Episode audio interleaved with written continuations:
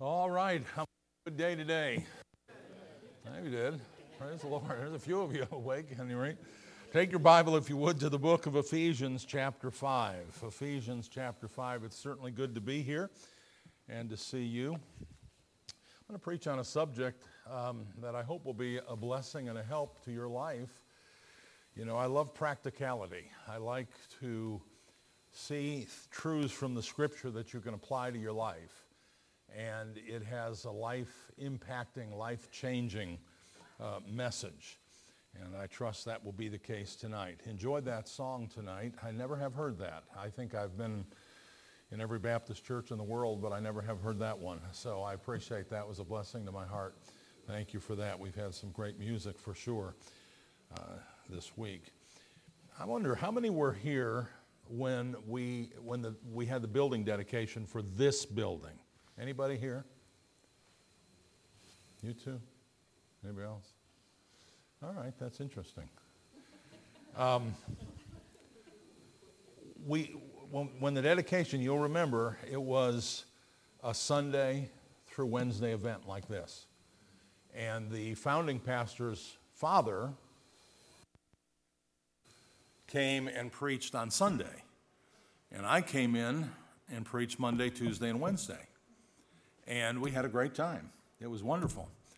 And all of that to say this I'm going to preach um, a message tonight that I actually preached in that conference back in 19, in fact, it was, a, it was Tuesday, May 3rd, 1983.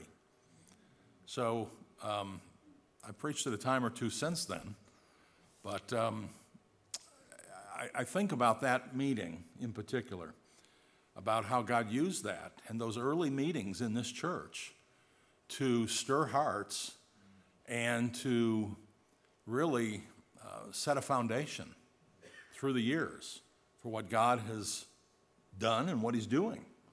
And that's important, amen? amen.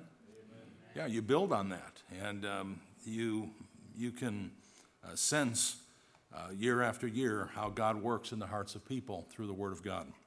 Ephesians chapter 5. Now, I'm not going to preach long, and I know you've heard that before, but I tell the truth. Um, someone said uh, there's a thin line between a long sermon and a hostage situation.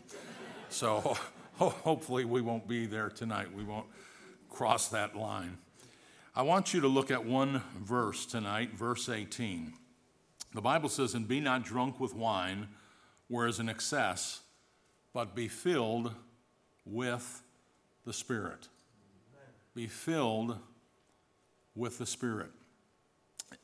Heard about a man who got this car, a beautiful new car, and boy, he loved to sit in that car and um, turn on the air conditioning in the summer and the heat in the winter, roll up the windows and roll down the windows. It had thick carpet, the finest leather. It's a beautiful car.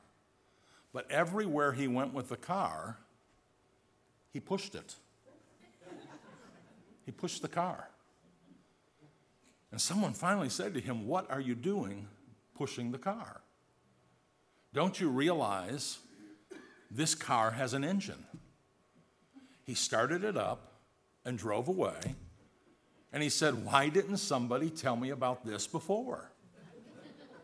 Now, as stupid as that story is, I feel like when it comes to the Holy Spirit, that's the application. I feel like we don't understand the power that is available to the Lord's people through the Spirit of God. I, I, don't think, I mean, literally, I don't know that we get that. And until we get that, until we get that truth, until we personalize that in our lives, I'm not sure we're ever going to accomplish what God wants us to accomplish. And even more importantly, I don't think we're ever going to be what God wants us to be. We have to understand that. So I'm going to give you just three simple thoughts tonight. I want to look at the reason for the spirit filled life. Then I want to think about the results of the spirit filled life. And then lastly, the requirements to the spirit filled life. So, what's the reason for it? Well, verse 18, and be not drunk with wine, where's in excess, but be filled with the Spirit. The fullness of the Spirit demonstrates our obedience. It's that simple. You, you can explain it a lot of different ways, but at the end of the day, this verse is not a suggestion. This verse is not a recommendation. This verse is not a request. This verse is a command. It is a command to be obeyed. It's a command that I should obey. And not just as a preacher, as a Christian, I should obey this command. And that is a command that every born again believer should obey. Now, I think you would agree with me tonight that it would be a sin for me, if you look at verse 18 and understand the analogy there, it would be a sin for me to approach this pulpit and attempt to preach to you tonight if I was drunk with wine. How many agree that would be sinful? Now, first of all, I wouldn't even get that far because your pastor would take care of that, I, I promise you. And you all know that. But here's the point I want you to get. As sinful as it would be for me to come to this pulpit and attempt to preach to you being filled with wine, it is likewise sinful for me to come to this pulpit and try to preach for you uh, to you not being filled with the Spirit. And if it's true of a preacher preaching, it's true of a Sunday school teacher teaching, and singers singing, ushers ushering. Do you get it? Whatever we're doing for Jesus Christ through life, whether it be in the church house, whether it be at our place of employment, whether it be with our family, it doesn't matter. We must be filled with the Spirit. We have to be. And anything less than that is like that guy just pushing that car. It's frustrating, it's irritating, it doesn't get us anywhere, it, it, it exhausts us, and there's far too many Christians just kind of living that Christian experience. They're weary, they're tired, they're burdened. Why? Because they're just pushing that car. God never intended for us to push the Christian life. That's why He gave us the power of the Spirit of God to do that for us. It's a command. Corrie ten Boom, perhaps you've heard her name. She said this very simple statement, but so powerful God does not make suggestions. God does not make suggestions. And when I look at this verse, verse 18, kind of a side note, a parenthetical thought, I'll tell you, I've had more trouble with Christians not filled with the Spirit than I've ever had with drunks. I mean, I pastored all these years, been in ministry. I've had far more trouble with Christians not filled with the Spirit. I've never had a drunk stand up in a business meeting and create a fuss. Ever.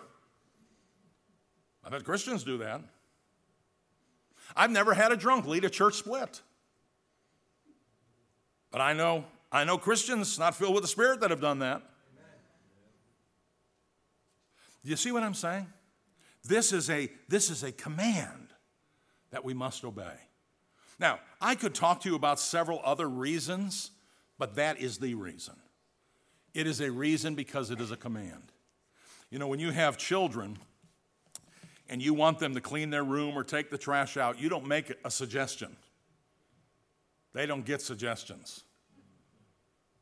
It's a command. It's a command. That's what God is saying to us. We must. Now I want you to notice the results of the spirit filled life. In other words, the results of the spirit filled life really provide evidence that we're filled with the Spirit.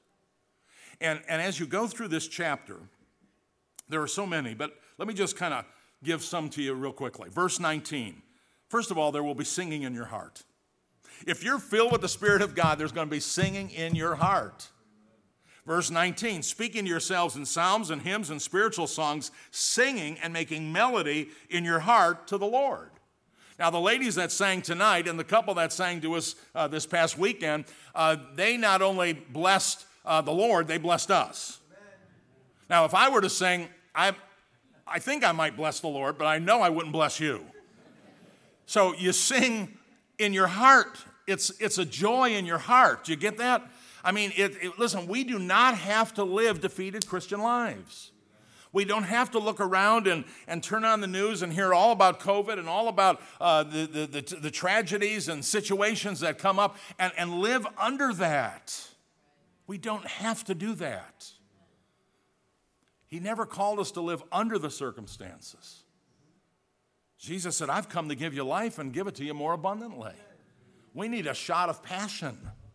We need a shot of enthusiasm and excitement, and that comes through the Holy Spirit. The focus here is on joyful living, having a song in your heart. You know, the unsaved world, I'm convinced they're looking for some hope. They're looking for hope.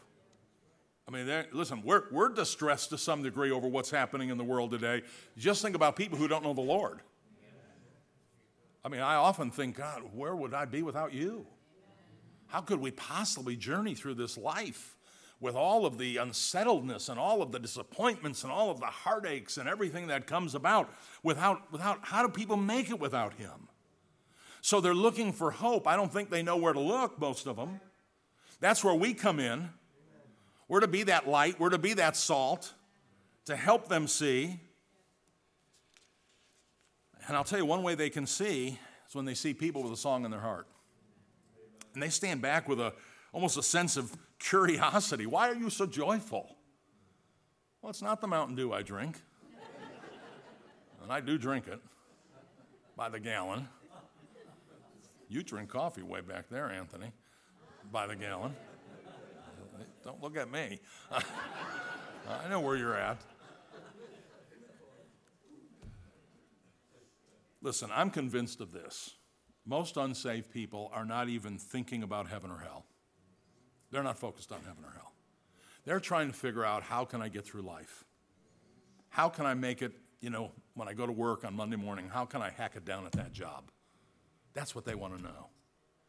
And, and it takes a Christian with a little bit of vitality and a little bit of joy to make a difference in their life so that they begin to wonder and they begin to question and they begin to ask. And that's when we need to have the answer for the hope that lies within us to be able to share with them the reality of Jesus Christ.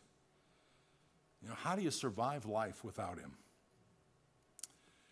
But I think there's another result. Verse 21 there's submission in our lives. When we're filled with the Spirit of God, submission is visible. Now, sum- submission is not a four letter word. You know, four letter words are profane words. Submission is not a bad word. We sometimes think of submission as being some, you know, horrendous burden that we have to bear. It says in verse 21 submitting yourselves one to another in the fear of God.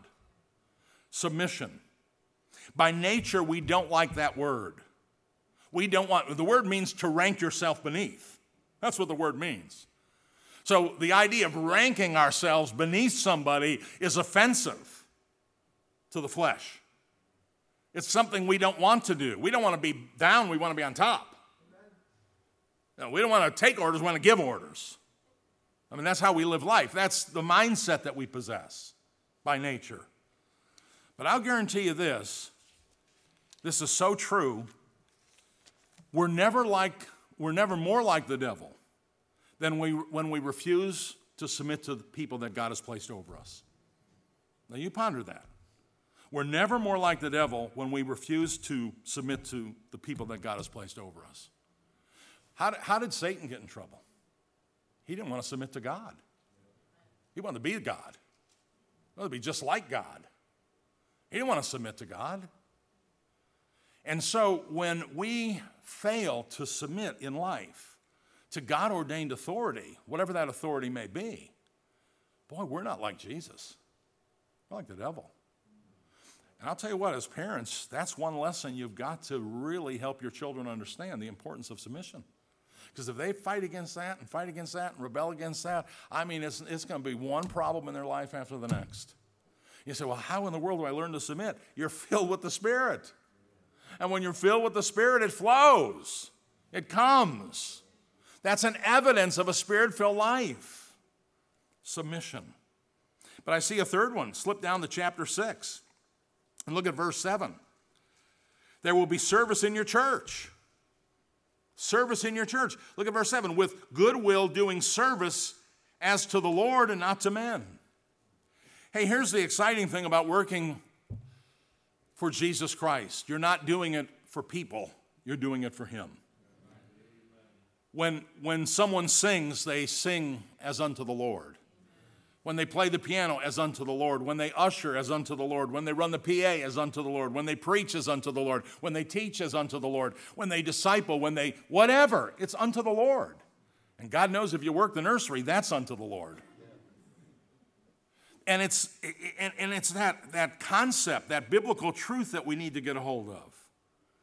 Unto the Lord. And again, that comes naturally when we're filled with the Spirit. If we're not filled with the Spirit, then we want recognition. We want applause. We want to be noticed. We want to be uplifted. But when we're filled with the Spirit, we're not focused on that at all. We just have a job to do, we have a mission. We, we, we have people that are, that are dying without Christ that need to be reached. We have converts that need to be discipled. We have children that need to be taught. Uh, we, have, we have people in the, in, in, in, that are ill that need to be comforted and encouraged and visited. Why? Because that's a ministry. And it flows from someone who is filled with the Spirit. I said last night, I'll say it again for emphasis. A pastor should not have to beg, plead, borrow, guilt trip to get people to serve God. I mean, I just, that's, that's such a sad thing to me. When, when, when people just have to be almost enticed to serve. The enticement is Jesus died for us.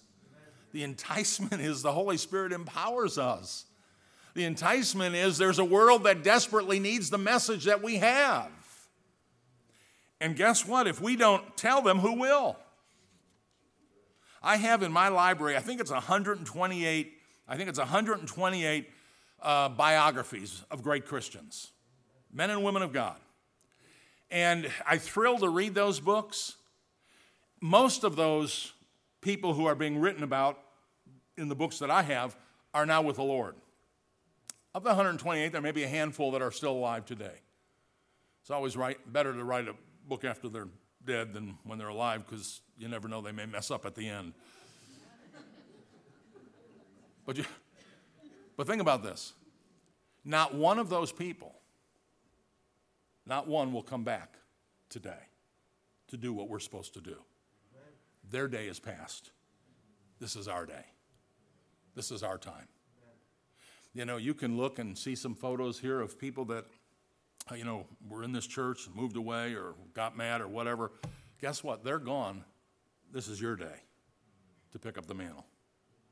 This is, this is, the, this is uh, Ocean County Baptist as it is today to say, hey, there's a job to do.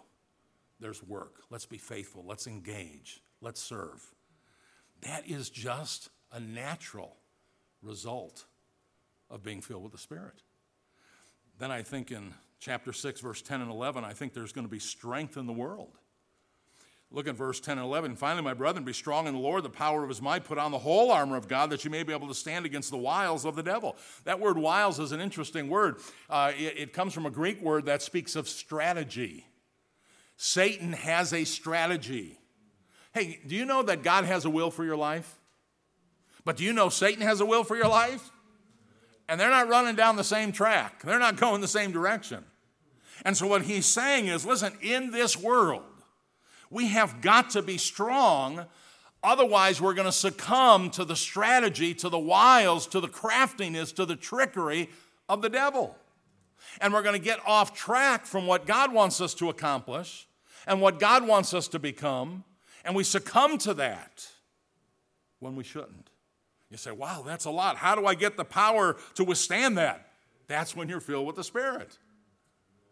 That power, not, not your power, not my power.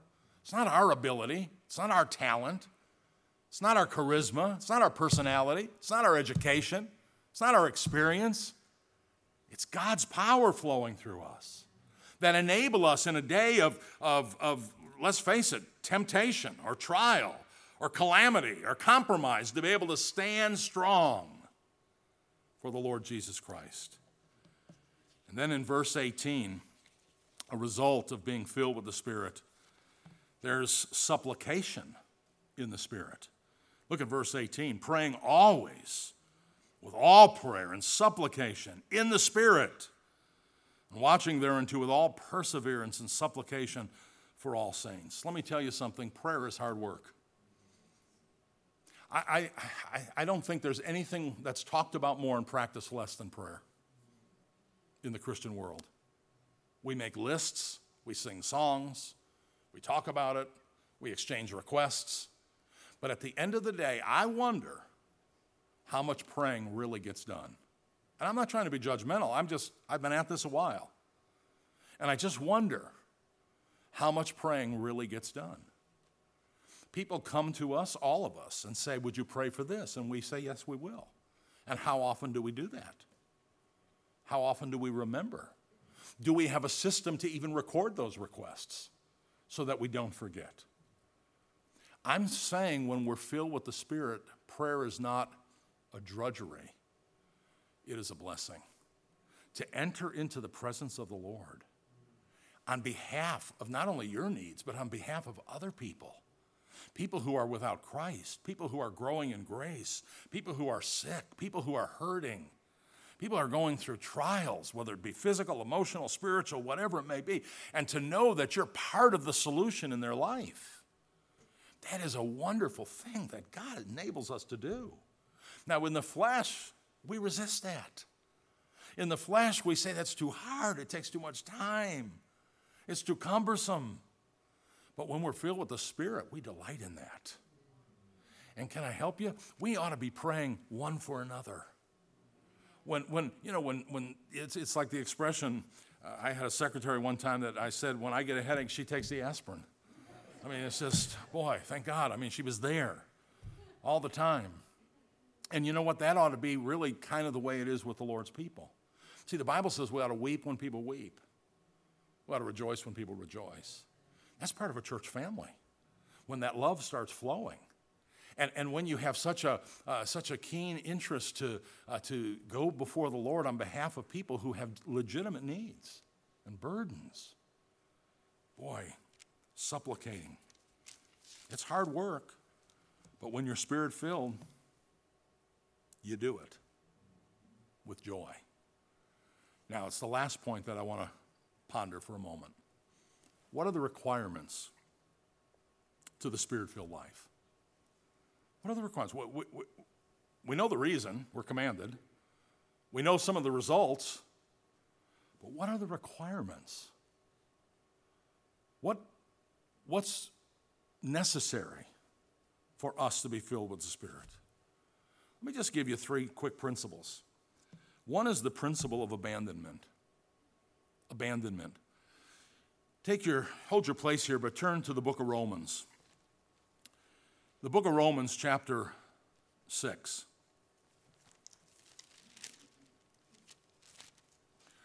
Romans chapter 6. Abandonment.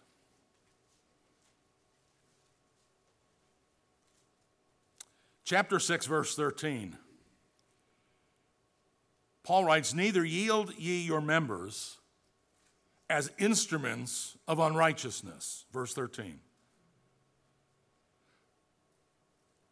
So neither yield ye your members as instruments of unrighteousness unto sin, but yield yourselves unto God, as those that are alive from the dead, and your members as instruments of righteousness unto God. You know, there's that, that, that song, Take My Hands and Let Them Be Consecrated, Lord, to Thee. You know, take my mind, take. That, that's the idea. We just we just sell out, we surrender, we yield. There's not a way in the world we're going to be filled with the Holy Spirit if we're holding back and refusing to let God have control. He, he wants to have control. If you look at verse 12, it says, Let not sin therefore reign in your mortal body. In other words, don't let sin be the king or the queen in your, in your body. Don't let them be the sovereign. Let God be the sovereign.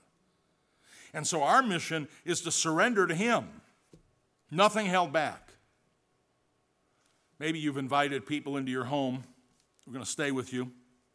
And so you prepared, you did everything you're supposed to do, clean the house, the whole deal. And they walk in, and then you make a statement such as, Now, our house is your house. Be comfortable. Our home is your home. And you, okay, good. So the next day you get off to work and you said, Now listen, again, I'm going to tell you go do what you need to do. Our house is your house. So you come home from work and uh, you call their name and they don't respond. And finally, you find them maybe in the den or the bedroom or some office if you have it. And I mean, literally, they're rifling through your checkbook and looking at your will. I mean, they're reading everything under the sun. And you say, What are you doing? I'm doing what you told me to do. Your home is our home. You say, Well, I didn't mean that. And I think that's our attitude sometimes with the Holy Spirit. Lord, you can have this much of me, these rooms, but not this. You can't have this. I know parents who say, you know, Lord, you can have anything, but not my kids. I don't want my kids to go to Africa. I don't want them to be missionaries. That's too far. And I say that in sincerity. I understand when you have children. I get that. When I was at Trinity, we'd have a big missions conference every year. And college students, by the dozens typically every year, would surrender pastor to, to missions. And the church people were all excited until one of their little blessings came down the aisle. And then they weren't quite so excited anymore. You follow what I'm saying? We can compartmentalize and say, God, I'll give you this, and I'll give you this, and I'll give you this, but not this. Don't go there, Lord. And you know, God wants all of it. He wants us to sell out, to abandon, to absolutely come to the point where we say, Take my life, let it be. Consecrated, Lord, to thee. All of it. The principle of abandonment. But there's a second principle the principle of abiding. Now go back to the verse we started with in Ephesians 5. The principle of abiding. Look at verse 18. And be not drunk with wine where is an excess, but be filled with the Spirit.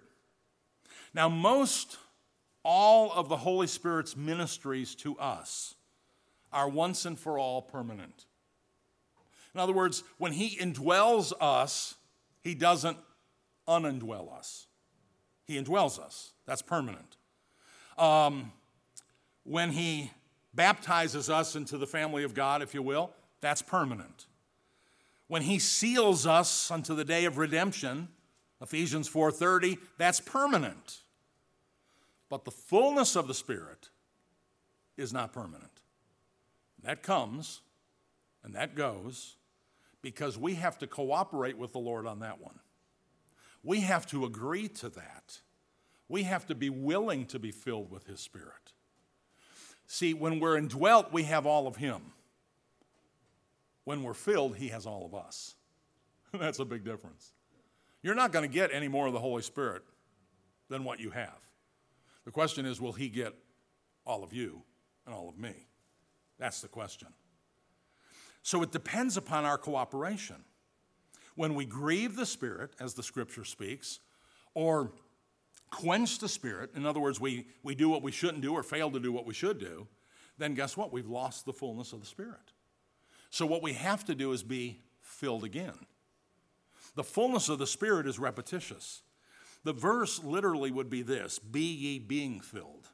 In other words, be at the task of being filled. Be at the task of being filled with the Spirit. It's a continuous action. Now, it's interesting to me that he compares and then, or contrasts and then compares being drunk with wine with the fullness of the Spirit. I don't know if you ever thought about that. It's kind of unusual.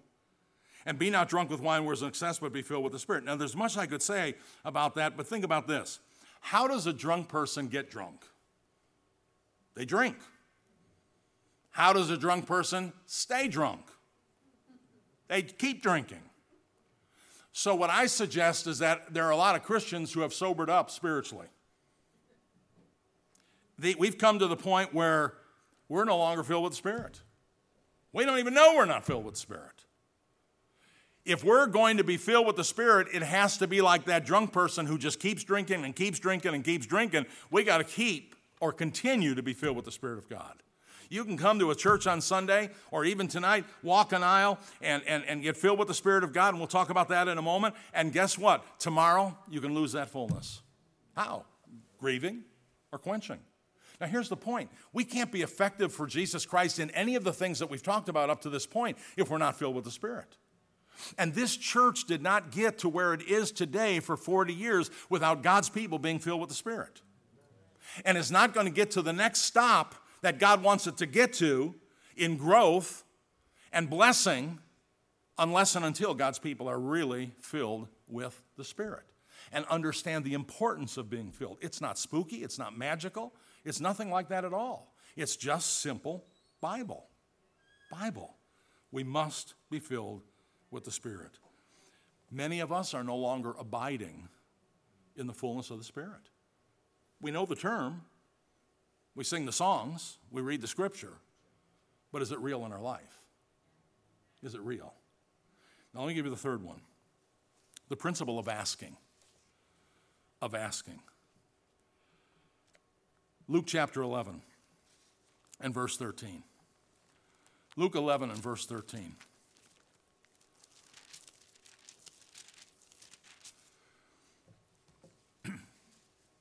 If ye then, being evil, know how to give good gifts unto your children. All right, let's stop there. So, even though we're sinful, do we not have the ability and the capacity to give good gifts to our children? Of course we do. I've got two five year old granddaughters, and they think every time I leave town, I'm to bring them something back. I made a mistake uh, of doing that, and now it's, what do you got for us? I mean, they're five years old. Uh, you know, I mean, they just expect that. So even though we're sinful, we have the ability to give good gifts. So then it goes on to this. How much more shall, or excuse me, if you then being evil know how to give good gifts unto your children, how much more shall your heavenly Father give the Holy Spirit to what? To them that ask him. To them that ask him. Now, by the way, go back to verse 11 for a moment. If a son shall ask bread of any of you that is a father, will he give him a stone? So your, your son is hungry and saying, Boy, I'm hungry. Can I have a piece of bread? No, but chew on the rock. Because I wouldn't do that. Or if he asks a fish, will you fish give him a serpent? Say, no, I don't have any, I don't have any trout, but how about this snake? No. Even though we're sinful, we have the capacity to do good in those areas. And what God is saying to us is listen, just like sinful people can give more to people, the Holy Spirit can be given in the fullness to you and to me. So, how are you filled with the Spirit? Let me give you just four thoughts real quickly. Number one, examine your life for sin. You want to be filled with the Spirit? Examine your life for sin. 1 Corinthians chapter 11, verse 28 talks about, but let a man examine himself. Examination. Um, I do that. I hope you do that every day maybe sometimes more than once a day, where you begin to think, how, I, how did I treat this person? Why did I not witness to this person? Lord, someone asked me to pray yesterday and I haven't done it. So I begin to examine my life for where I fail, where I falter, where I, where I miss the mark. Secondly, confess your sin before the Lord. Aren't you grateful for 1 John 1 9? If we confess our sin, our God is faithful and just to cleanse us and forgive us. That's such a great truth, such a great promise. So we examine our life and we see where, where we're at, what we, what's there that God's not pleased with, and we confess it. Now, to confess means we agree with God about the sin. We don't say, Well, Lord, like Adam, it's the woman you gave me. That's what he said. Or make some excuse or some alibi or some foolish reason, trying to justify it. Confession is not trying to justify our sin. Confession is absolutely positively admitting to God, acknowledging that we sinned. And it's a matter of saying, God, I know that I have violated your word. God, I, I, I, I know that I've broken your heart. I know this. I am so sorry. Number three, yield yourself to God. Remember, we talked about that?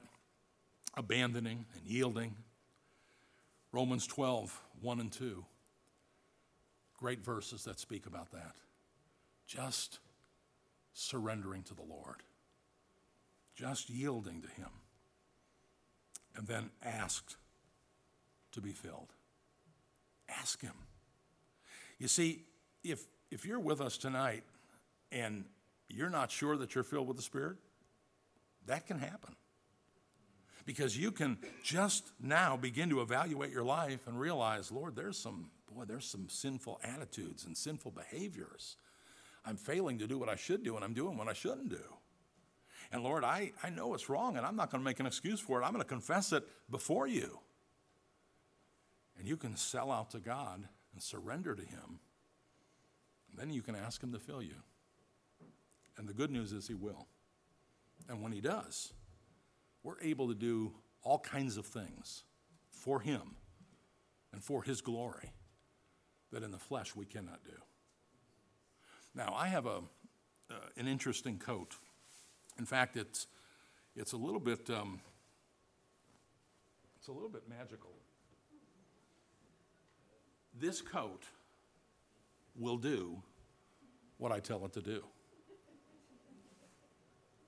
I, it, it will. So I'm going to give it three commands and let's see what happens. First command is cross your arms. Not doing it. Second command fold your arms. Raise your arms. Not doing it. Wait a minute. Let's try it this way. All right, coat, wave your arms. All right, coat, fold your arms. All right, coat, raise your arms. You say, Brother Shoemaker, that is so stupid. because it isn't the coat, it's you in the coat. And that's the whole point. It is not us, it is the Spirit of God in us. Whatever we're able to do for His glory, it is God, the Holy Spirit, doing it through us. And if we try to do it ourselves, we're going to be as productive as I was with the coat on the floor. It won't work. But when we allow the Holy Spirit to fill us, oh my gracious, what can happen? And, Pastor, I don't know that we can even begin to imagine what can happen at Ocean County Baptist Church if every member of this church would be filled with the Spirit of God and witness and serve and give out gospel tracts and come with a joyful spirit and witness to everything that moves. I can't even imagine what would happen. But it can. So the tragedy is not that we're not filled with the Spirit. The tragedy is sometimes we don't even care that we're not filled with the Spirit. And I hope tonight we care. I hope tonight. What we need is to be excited and ignited for Jesus. And that comes when we're filled with the Spirit. Would you bow your heads? Our heads are bowed, our eyes are closed. I'm not talking about some charismatic movement, I'm talking about Bible. And I wonder tonight, as you look at your life, I just ask you number one, are you saved and sure of it? If you say, Yes, I am, then I ask you tonight, do you know if you're filled with the Spirit of God? And if not, why not? Because tonight can be the night.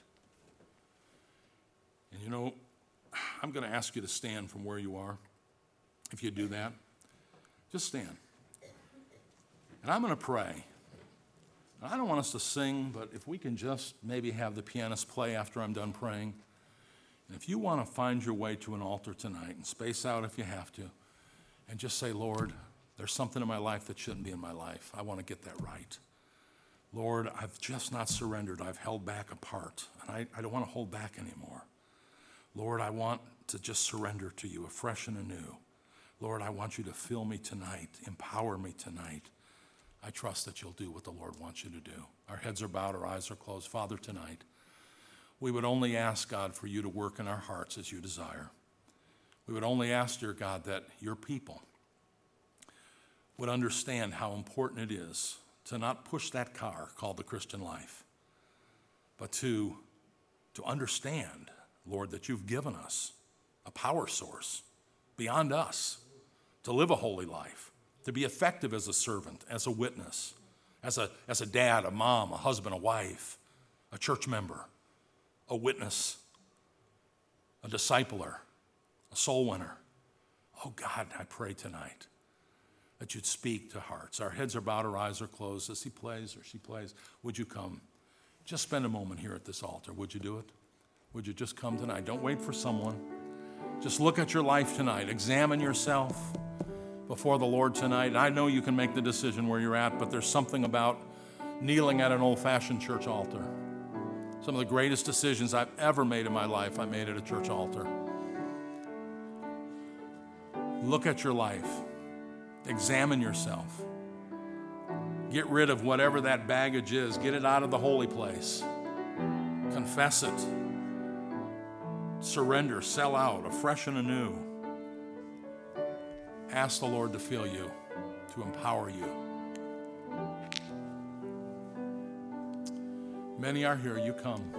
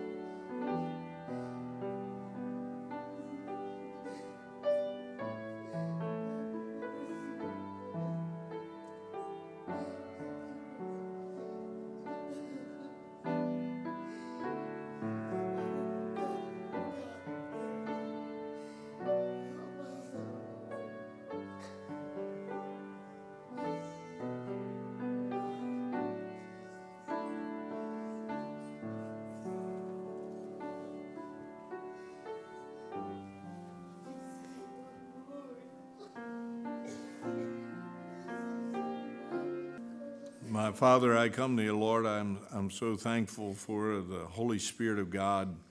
I'm thankful for the security, the safety, the assurance that we enjoy because of the presence of the Spirit of God in us. But God, I'm thankful that we can experience the conviction of God uh, that draws us towards the throne of God. It turns our hearts towards home. And Lord, uh, we're just thankful, Lord, that uh, the heartaches that we experience, Lord, um, uh, can be healed because of the presence of the Spirit of God in us. We're thankful, Lord, for uh, the failures and difficulties in our life, Lord, can be turned around because of the Holy Spirit of God. And oh Lord Jesus, I pray that you might send a fresh anointing upon us, upon this church, each person here, God. I just pray uh, that we might experience an anointing that's a fresh and anew, Lord, and it'll stir us in our faith. Give us passion, give us hope, Lord. And God, I just pray that because of what you'll do through us as we surrender ourselves to you, God, that the name of Jesus Christ will be exalted and lifted up. And so, Lord, I thank you. I praise you, Lord, for speaking to us tonight in such a special way. Uh, may we uh, leave from this place with a, a, greater burden, Lord, to each moment of every day uh, to surrender all. And so, God bless us and thank you, Lord, for your grace and your mercy. And we pray this in Jesus' name. Amen.